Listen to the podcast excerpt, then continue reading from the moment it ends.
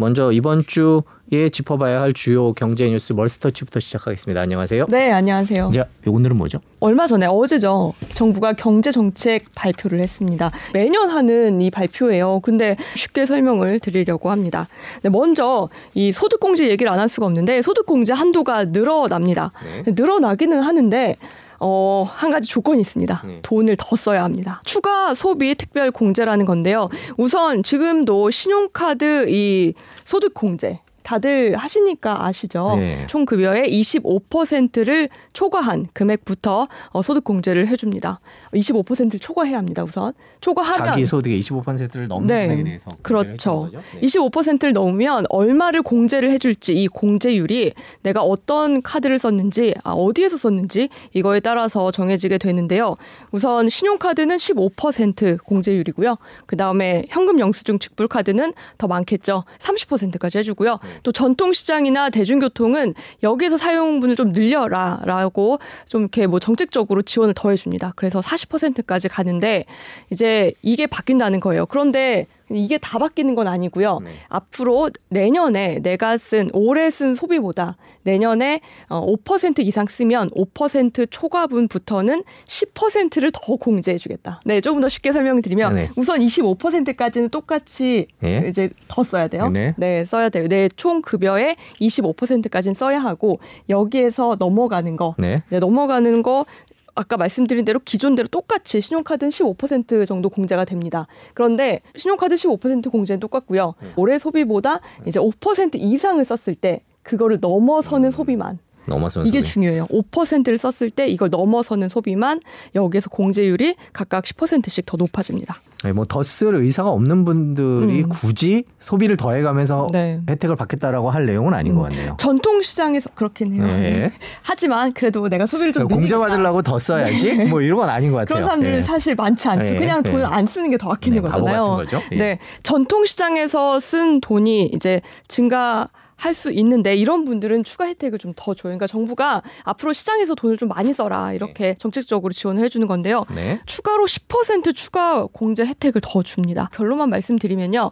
어, 앞으로 내년에 돈을 쓰실 분들은 내가 소비할 게 많다 생각이 든다면 그때는 마트보다는 시장을 이용하는 게 굉장히 더 유리합니다. 이게 내년부터죠. 네, 맞아요. 올해는 아직 아니고요. 올해는 좀 네. 참으셔야 되겠습니다. 그리고 공제 한도도 100만 원씩 더 늘어나는데요. 이것도 참고해 주시면 네. 좋고요. 두 번째는요. 네, 두 번째로 제가 준비한 건요. 이 면세점의 구매 제한 폐지가 됐다는 소식입니다. 이것도 뭐 어제 기사가 많이 나왔기 때문에 어, 아시는 분들 많은데요. 여기서 중요한 게 이 구매 제한이라는 단어입니다. 기존의 구매 한도 원래는 3천 달러였거든요. 근데 2019년에 5천 달러로 높아졌고요. 그리고 이번에 이게 아예 폐지가 된 겁니다. 구매 한도 5천 달러에서 아예 폐지가 됐습니다. 그런데요, 구매 한도를 면세 한도로 헷갈리시는 분들이 굉장히 아, 많아요. 예, 그렇죠. 네. 이게 면세 한도와 구매 한도는 뭐가 다르냐면 내가 면세점 가서 600달러까지 는 어, 세금 안 내고 살 수 있습니다. 네.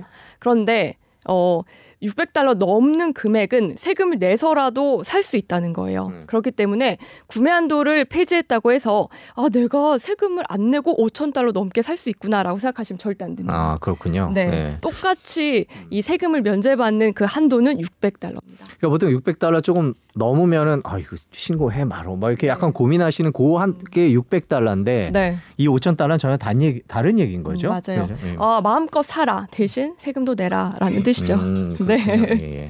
어, 그래서 만약에 610달러짜리 상품을 구매했다. 네. 그럼 여기서 세금은 네. 10달러만큼만 내는 거고요. 네. 뭐 5천 달러를 샀다. 그러면 600달러를 제한 나머지는 세금을 낸다고 보셔야 돼요. 근데 이게 사실 이런 정책을 왜 시행하냐? 네. 어, 이유가 소비자들 입장에서 이유가 없지 않냐라고 네. 생각할 수 있어요. 근데 정부는 어, 해외 현지에 가서 뭐 프랑스나 이탈리아 가서 명품을 사지 말고 네. 그냥 차라리 국내 면세점에서 사라. 네. 이렇게 되면 국내 소비가 활성화될 네. 거니까라고 생각을 하고 아예 이제 이번에 구매 제한 한도를 폐지한 거고요.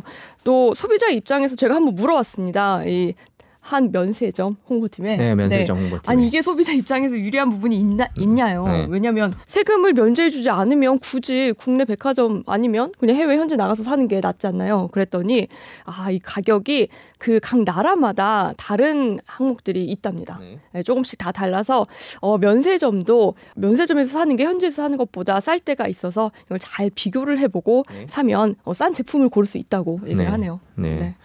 네. 그리고 세 번째는 네, 세 번째는요. 이 저출산이네요. 예. 그렇죠. 지금 음. 저출산이 굉장히 심각합니다. 요 항목이 가장 논란이 있는 것 같아요. 아, 맞아요. 네. 네. 어, 정부가요 출산과 육아의 이 부담을 획기적으로 줄여 주겠다면서 이 제도를 네. 내년부터 시행을 합니다. 이게 먼저 영아 수당이라는 제목의 지원이 있어요. 네. 내년 1월 출생아부터 어, 0세에서 1세 영아에게 매달 지원금을 주는 거예요. 네. 근데 이 매달 지원금 월 30만 원입니다. 그리고 첫 만남 이용권 이라는 것도 있는데요. 이것도 내년부터 출산하는 산모들에게 각각 200만 원씩 한꺼번에 지급을 합니다. 근데 여기서 논란이 되는 부분이 있다고 말씀드렸죠. 네네. 그게 뭐냐면 다 내년부터입니다. 네. 그러니까 올해 12월 이달에 태어나는 아이들은 이 혜택을 전혀 볼 수가 없어요. 아. 그러니까 그 월 30만 원 받는 것도요. 네. 어, 올해 12월 30일 날 태어났다.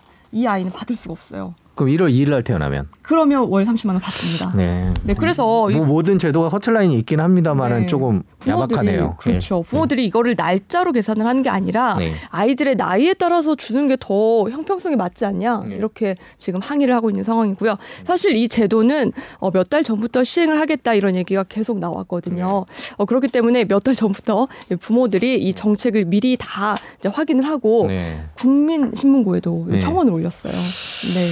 아, 지금 우리나라 저출산 문제가 심각하다라고 하는데 요 문제에 관해서 어제 뭐 경제 정책 방향을 발표한 정부에서 다시 한번 조금 생각해 봤으면 하는 대목이 음. 있는 것 같아요. 네, 맞습니다. 돈을 준다고 해서 무조건 지금 환영하는 분위기는 아니라는 거를 정부가 좀 알아줬으면 좋겠습니다. 네, 지금까지 머리스터치 이번 주 주요 경제 이슈 알아봤습니다.